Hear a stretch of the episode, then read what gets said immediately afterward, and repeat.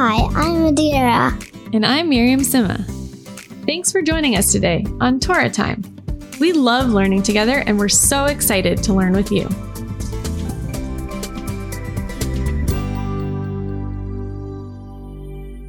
Eagle, would you rather have a pet eagle or a pet dolphin? I don't want any pets. Well, they both sound fun to me. And I guess they do remind me of how Parshat Yitro says the Jewish people left Egypt. Let's take a look. The Jewish people were finally free and traveling through the desert.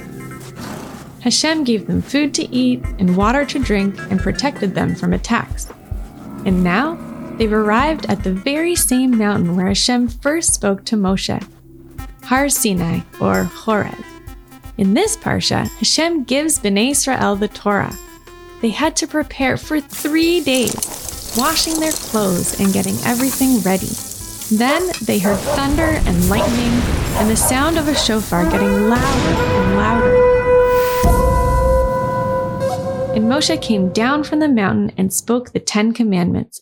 Aseret Hadibrot.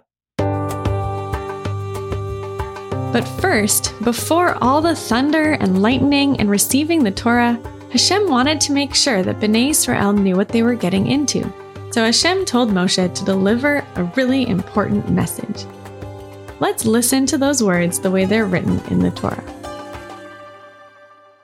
We're going to hear the words of the Torah now, just like you can hear them in shul. It's okay if you don't understand the words. Just close your eyes and listen. Unless you're rock climbing, then keep your eyes open and don't look down. Ready? We're starting toward the beginning of the 4th Aliyah. Atahem ritahem, asher asiti limitzrayim, va'esa etchem al kanfei nesharim, va'vi etchem elai. You have seen what I did to the Egyptians, how I bore you on eagle's wings and brought you to me. Adira, is there anything you noticed about that pasuk? Why eagle's wings? Yeah, why do you think? Like they're strong. So like Hashem's the eagles.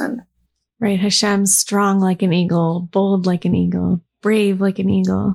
What do you think it would feel like to fly on eagle's wings? Wouldn't go across your face. Like... super fun, with a stomach ache.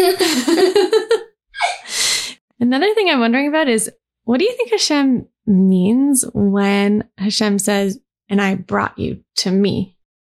I brought you to me? Like, they're going to Har Sinai, and that's like where Hashem is. I brought you to me. Yeah, I was also thinking about maybe Har Sinai is like the nest. Oh, yeah. Right? Kind of like the home where Hashem like is. Yeah. Or like, I mean, the point of the nest isn't just for the eagle to live there, but also to like.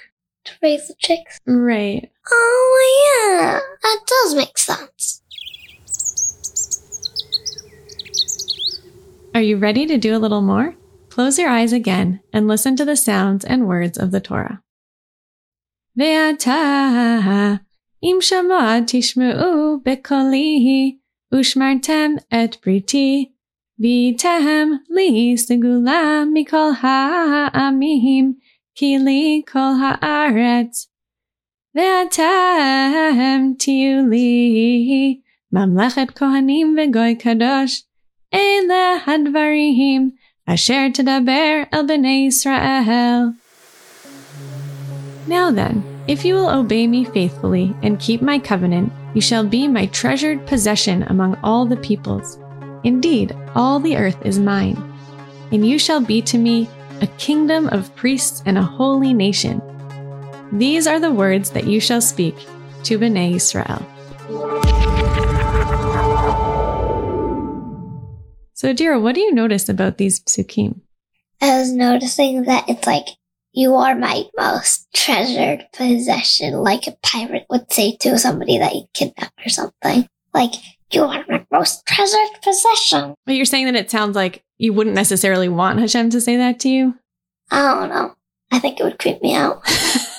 Okay. Yeah, is there any other way you could imagine a treasured possession or something of value being maybe less negative? In this book that I read, or listen to the audiobook, there's like this guy who made somebody. And I keep saying, like, you are my best success. That's like a more positive way of thinking about it. That like what it means for B'nai Israel to be Hashem's most treasured possession is that Hashem kind of created B'nai Israel as a nation. And so because that was like a project that made them like really special to Hashem. Yeah. Hashem's greatest success. That's really interesting. So the next part, right, I noticed that Hashem says, all the earth is mine. Why do you think the Torah has to say that all the earth belongs to Hashem? That also sounds like something somebody evil would say. Trying to take over the world. But I guess that's Hashem made the world. I guess Hashem made it like as a gift, sort of, to all humanity. So is it really Hashem's possession? You're saying if Hashem in Bereshit makes the world for everybody, for humans. Yeah, it's a gift to the humans.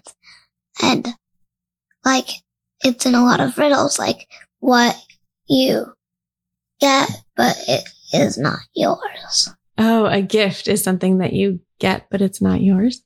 It's like you can make it, but it's still not yours. And I think the earth was a gift, too. Humanity.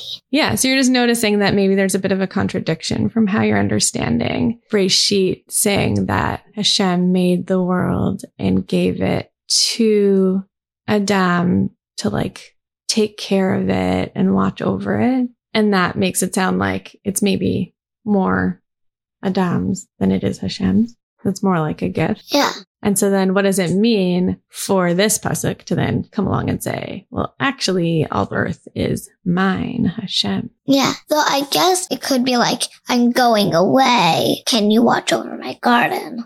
Mm-hmm. That's another way of seeing what's going on in Bereshit, that it's not like a full-on present, but it's kind of like house sitting. Yeah. Like, I made it, but I can't watch over it. You guys have to do some of it. Do you think you can do it? And then climate change and stuff. We're not doing such a great job. Yeah, for real.